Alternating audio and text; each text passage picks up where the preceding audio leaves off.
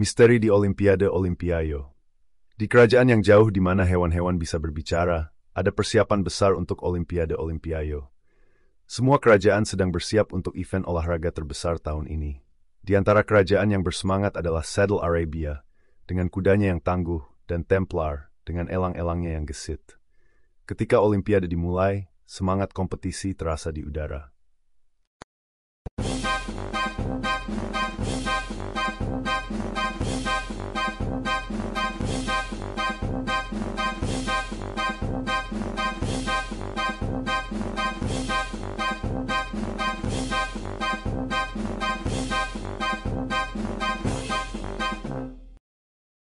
Membuncah di seluruh penjuru stadion yang penuh sesak. Seluruh penonton menyemangati atlet-atlet yang sedang berlomba, dari perlombaan lari cepat hingga renang yang menegangkan. Namun suatu hari, sesuatu yang tak terduga terjadi. Piala Olimpiado yang berkilauan hilang. Segera kabar beredar bahwa Saddle Arabia menuduh Templar telah mengambil piala tersebut. Bisik-bisik,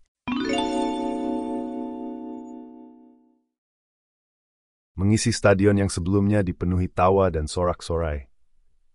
Raja Saddle Arabia dan Raja Templar memutuskan untuk bekerja sama dan memecahkan misteri ini. Mereka berjanji bahwa kejujuran dan persahabatan adalah lebih penting daripada setiap medali. Mereka meminta bantuan dari detektif kucing yang terkenal akan kecerdikannya. Detektif kucing mengamati, mengendus, dan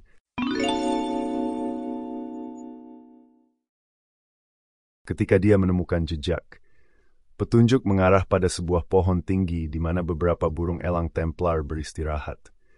Elang ek elang itu berbicara tentang sebuah badai besar yang datang malam sebelumnya. Badai itu telah meniup piala dari tempatnya tanpa sepengetahuan mereka. Detektif kucing melompat dengan lincahnya.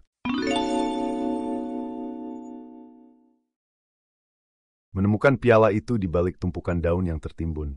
Semua orang bersorak ketika piala ditemukan.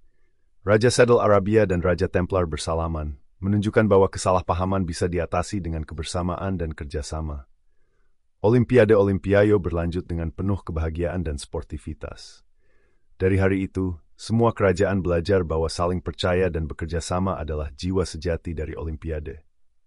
Dan kawan-kawan kecil, Elsh Mala Jordan, persuruh membawa forward, orang seperti you.